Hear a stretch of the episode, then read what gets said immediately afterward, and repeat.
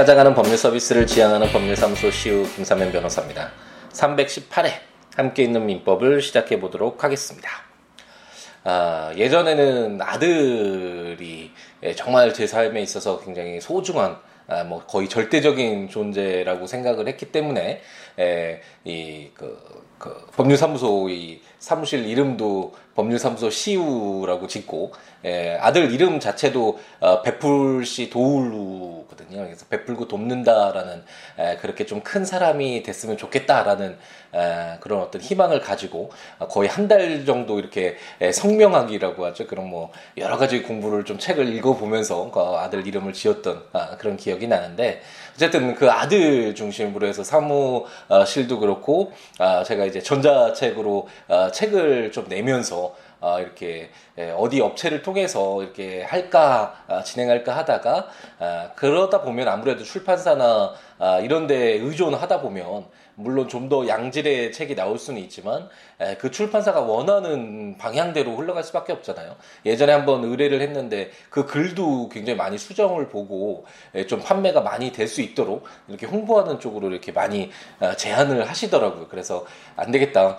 내가 출판사를 아예 차려야겠다. 이런 생각을 가지고 1인 출판사라고 하죠. 그래서 이제 출판사도 이제 등록을 해서 이게 제가 이제 개인적으로 썼던 법률책 외에도 뭐 성공한 인생이라든지 뭐 여러 가지 에세이 책이라든지 뭐 이런 책들을 내고 있는데, 그래서 그 출판사 이름도 도서출판 시우라고 지었다가 이제 딸이 이제 생겼기 때문에 남녀평등이잖아요. 당연히 남녀평등의 원칙상 아들 중심이었던 그런 부분이 약간은 이제 나눠줘야 되겠죠. 그래서 그런 생각으로 이제 그 출판사 이름을 이제 시아북스라고 딸의 이름을 따서 이렇게 변경을 했습니다.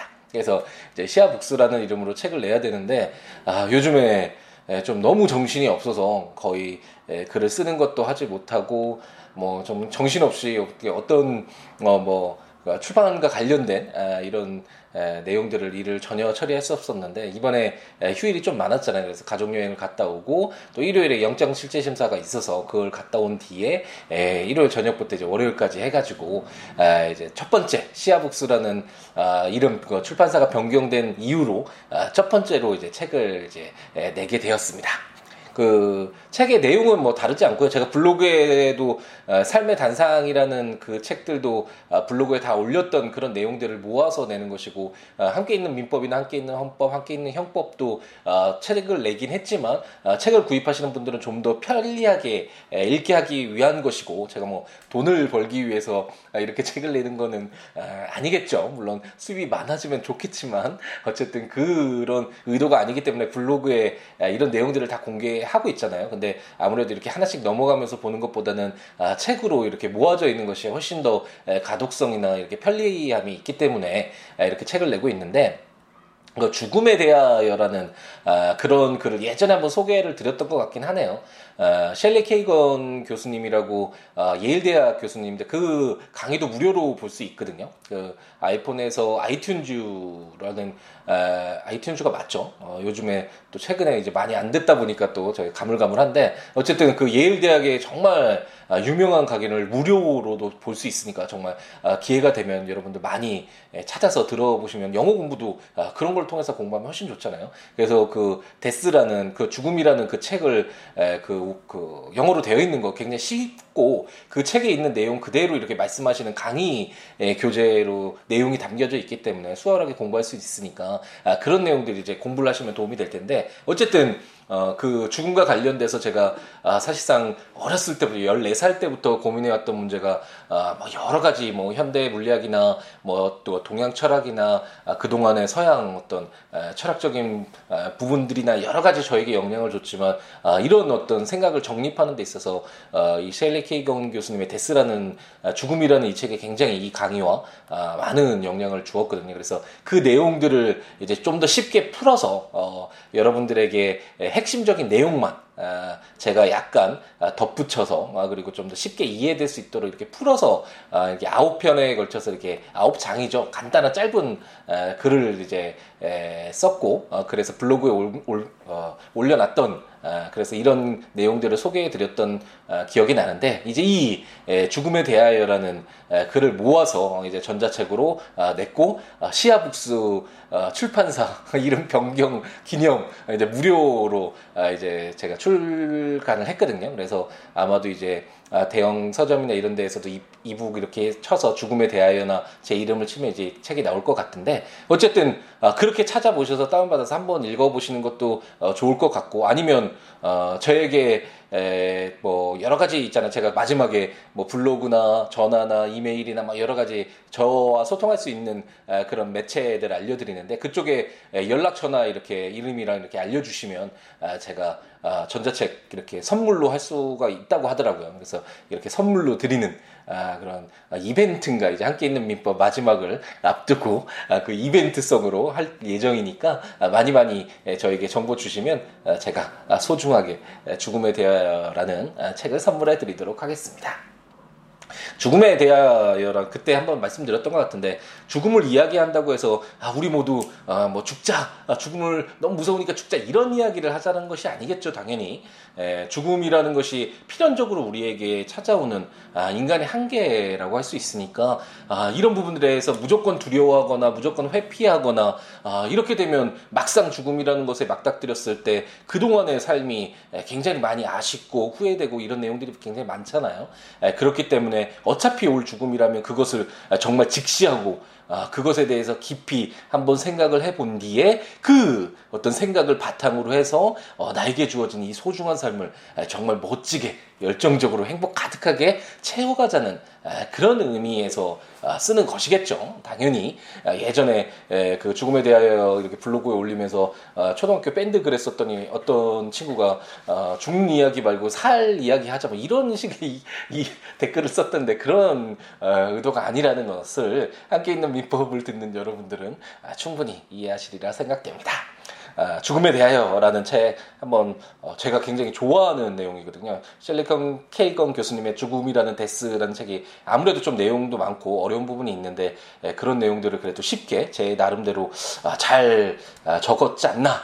그래서 한 번 정도는 우리 모두 생각해보고 고민해봐야 될 정말로 필요한 그런 내용이 아닐까. 함께 있는 민법, 이런 민법 공부하는 것도 정말 중요하지만, 현실 살아가는 데 있어서 중요하지만, 우리가 한번 주어진 이 소중한 삶을 살아가는 데 있어서 죽음이라는 것에 대한 정립이 되지 않고서는 그 삶을 어떻게 채워갈지에 방향 잡는 것이 거의 불가능하겠죠. 애써 외면하거나 아니면 뭐 종교적인 힘을 빌리거나 아니면 뭐 여러 가지 아예 뭐 극단적인 선택을 하거나 여러 가지 선택의 방향이 정해질 수 있겠지만, 그러기 전에 우선은 한 번 정도 진지하게 깊이 한번 죽음이라는 것에 대해서 고민해보는 그런 시간을 가졌으면, 그런 생각을 해볼 수 있는 기회를 제공하는데 죽음에 대하여라는 제가 쓴 글이 여러분들에게 도움이 되었으면 하는 희망을 가져봅니다. 함께 있는 민법으로 빨리 돌아와야겠죠. 이제 조금 계획을 바꿔서, 예전에 처음에 2018년이 시작되면서 아침에 이제 저도 일찍 일어나서 개인적인 어떤 생활도 좀 더 충실히 하는 이런 어떤 사익적인 측면, 그리고 매일같이 월요일부터 금요일까지 아침에 여러분들을 찾아뵙겠다는 공익적인 측면, 공익과 사익이 일치하는 이런 삶을 살겠다라고 말씀드리고 아침에 일어나서 녹음을 하곤 했는데, 이제 날씨가 너무 좋아졌잖아요. 그래서 이제 아침 시간에 일어나서, 새벽에 일어나서 또 이렇게 저수지를 거의 1시간 정도 이렇게 산책 겸 뭐 공부도 하고 사색도 하고 이런 시간을 요즘에 갖고 있어서, 이제 좀 저녁 시간에 그 전날 이렇게 녹음을 하고 아침 시간에 이렇게 올려서 여러분들을 찾아뵙는 것은, 어쨌든 월요일날 이렇게 월요일부터 금요일까지 아침 시간에 이렇게 찾아뵙는 것으로 하겠습니다. 그래서 2018년 5월 9일 아침 시간에 아마도 여러분들을 찾아뵙게 될 텐데요. 우리가 이제 유언과 관련된 내용들을 공부를 했고, 어떻게 보면 가장 핵심적인 내용이라고 할 수 있겠죠.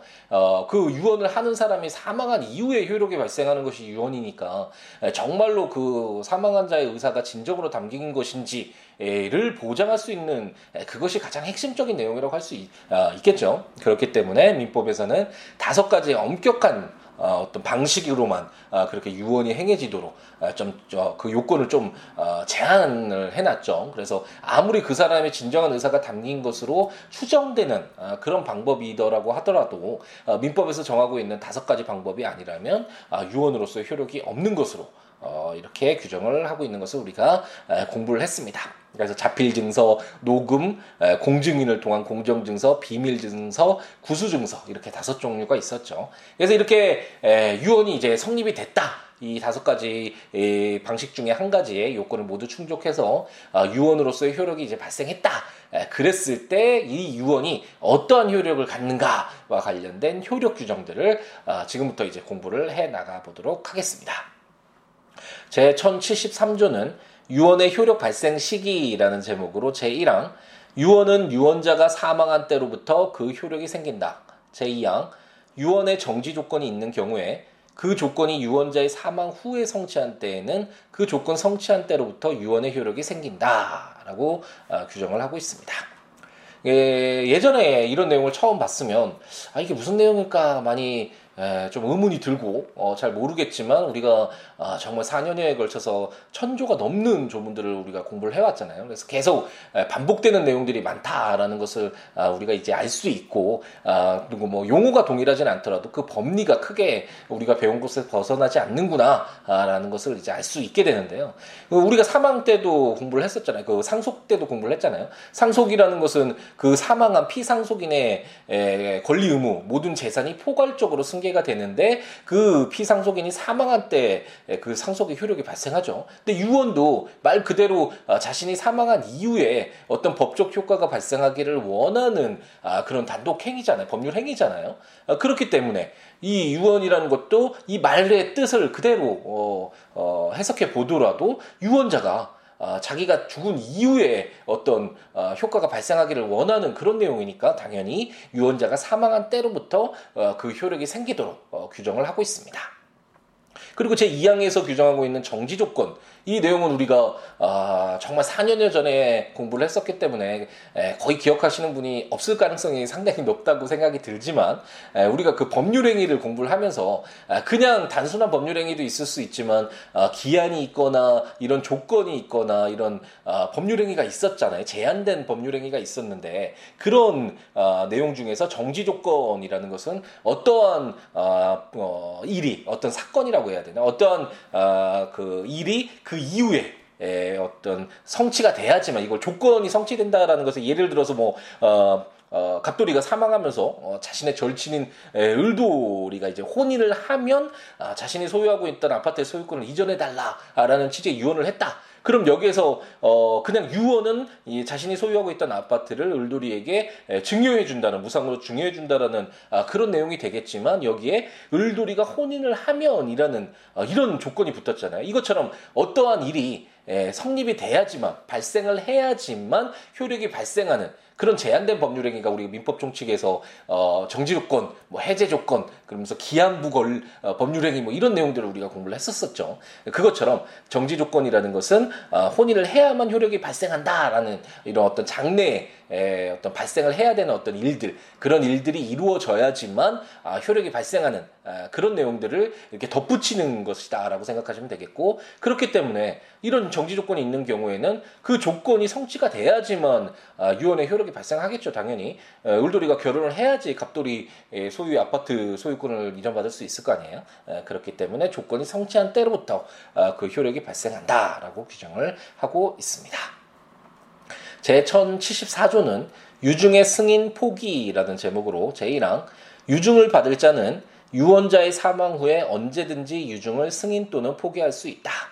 제2항 전항의 승인이나 포기는 유언자의 사망한 때에 소급하여 그 효력이 있다라고 규정을 하고 있습니다. 유증은 상속과 굉장히 많이 유사하죠. 상속도 피상속인의 사망으로 인해서 내가 어떤 뭐 의사를 갖기보다는 법률에 정해진 그 상속인의 지위에 있는 자들에게는 그 상속이 이루어지잖아요. 그것처럼 유언도 그 유언을 받는 사람이 내가 어떻게 유언을 받을 거야 라는 어떤 이런 의사나 행동을 취하는 것이 아니라 유언자의 그 행위에 의해서 그리고 유언자가 사망한 이후에 그 법적 효력이 이렇게 발생을 하는 것이니까 상속과 굉장히 유사한 측면이 있고, 나중에 이제 포괄적 유증이라는 것이 있는데, 이렇게 포괄적 유증이라는 건 상속과 거의 동일하잖아요. 포괄적으로 권리 의무 어떤 재산이 모두 승계되는 것이 상속이라면, 유증도 포괄적으로 내 재산 모두를 뭐 을돌이에게 준다, 이러면 상속과 거의 유사하죠. 어쨌든 이런 상속과 굉장히 유사한 부분이 있고, 상속의 경우에도 상속을 받는 자가 그 상속을 승인할 수도 있고 포기할 수도 있고, 뭐 한정 승인이라는 어떤 독특한 제도가 있었죠. 이런 것을 할 수 있었던 것처럼 유언자도, 유언을 받을 자도 당연히 뭐 증여를 받는 것이니까, 공짜로 받는 것이니까 너무 좋아, 그래서 모두 받을 수도 있지만 어떤 이유에서든지 뭐 유증을 받기를 거부하는 경우도 있을 수 있겠죠. 그렇기 때문에 언제든지 유증을 승인하거나 포기할 수 있도록, 그리고 유증을 승인하거나 포기했다면 상속의 경우에도 어떤 여러 명의 상속인이 있어서 공유관계일 때 상속재산 분할이 있으면 그 소급해서 그런 어떤 자신의 그 부분만큼 상속을 하는 것으로 소급적 효력을 발생한다라는 것을 우리가 공부를 했었죠. 그것과 마찬가지로 유증의 경우에도 이렇게 유증을 승인하거나 포기하는 것은 유언자가 사망한 때로 소급해서 그때 사망할 당시부터 유증을 승인한 것 또는 포기한 것과 같은 효력을 부여하고 있습니다. 제 1075조는 유증의 승인 포기의 취소 금지라는 제목으로, 제1항 유증의 승인이나 포기는 취소하지 못한다. 제2항 제 1024조 제2항의 규정은 유증의 승인과 포기에 준용한다 라고 규정을 해서, 상속의 경우에도 유사했었죠. 상속으로 인해서 굉장히 많은 이해관계가 얽혀있고 수많은 법률관계가 이렇게 변동이 생기잖아요. 근데 그것을 이렇게 취소해, 그러면서 처음부터 없었던 것으로 해, 그러면 이미 형성되어 있던 수많은, 우리가 매매 같은 계약관계에서도 당사자 2명이더라고 하더라도 이미 성립된 그 계약의 효력을 종료시키는, 뭐 해제나 해지가 일반적으로 되겠죠. 이런 것이 엄격한 요건하에서만 인정된다는 것을 우리가 공부를 했었잖아요. 근데 심지어 이렇게 어떤 포괄적 어떤 재산의 피상속의 한 사람의 권리 의무가 포괄적으로 승계되는, 또는 그 사람의 재산관계가 이렇게 이전이 되는 이런 유증과 상속, 이런 경우에는 그 승인과 포기를 쉽게 취소할 수 있다라고 한다면 이미 형성되어 있던 법률관계가 굉장히 혼란스럽게 될 수 있겠죠.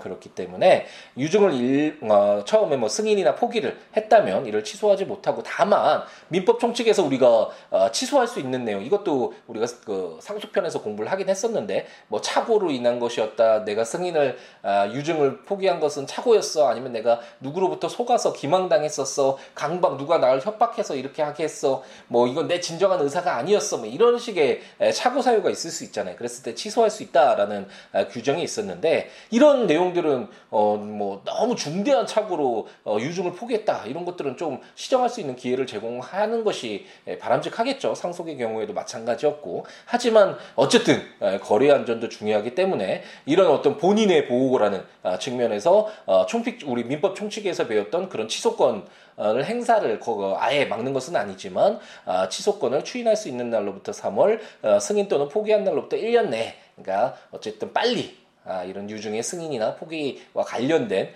이런 법률관계를 이제 성립이 되도록, 정리가 되도록 이렇게 제한을 두고 있다라고 이해하시면 되겠습니다. 예, 뭐 상속과 굉장히 유사한 내용들이 많이 있죠. 그래서 참고하시면서 보셔도 좋을 것 같고요. 국가법령정보센터에서 조문 참고하시거나, 제가 전자책으로 발간한 함께 있는 민법 조문과 설명들 참고하시거나, 제 블로그 siwo.com, siwo.net, siwoolaw.com.net 해당 조문과 설명들 참고하시면서 들으시면 좋겠습니다. 그 외에 법률 외에도 어떠한 내용이라도 좋으니까요. 아까 말씀드렸던 것처럼 저에게 개인적인 이 책을 선물하는데 어떤 뭐 전화번호가 있어야 되는지, 그 이름만 있어도 되는지 정확히 모르겠네요. 그것은 제가 나중에 파악되면 다시 한번 방송으로 알려드릴 텐데, 저에게 그런 죽음에 대하여 그 책 저에게 보내주세요라고 이렇게 연락을 주시는 어떤 이런 내용들 주시면 제가 전자책을 선물로, 죽음에 대하여라는 책을 선물해 드릴 텐데, 어쨌든 이런 여러 가지 이야기 함께 나누면 좋으니까요.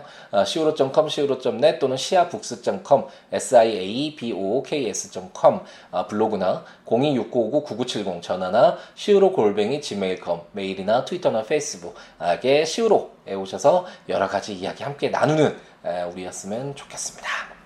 2018년 5월 9일 이제 수요일 또 일주일에 중간 지점까지 왔죠. 항상 말씀드렸던 것처럼 지금까지 잘 채우셨던 분들은 끝까지 멈추지 말고 나머지 시간들 잘 채우셔서 멋진 일주일이 될 수 있도록 이렇게 노력하는 그런 계기로 삼는 수요일이 됐으면 좋겠고, 약간 월요일 화요일에 만족지 못한 그런 시간들이었다라고 생각되시는 분들은 그래도 우리에겐 정말 많은 시간이 남았잖아요.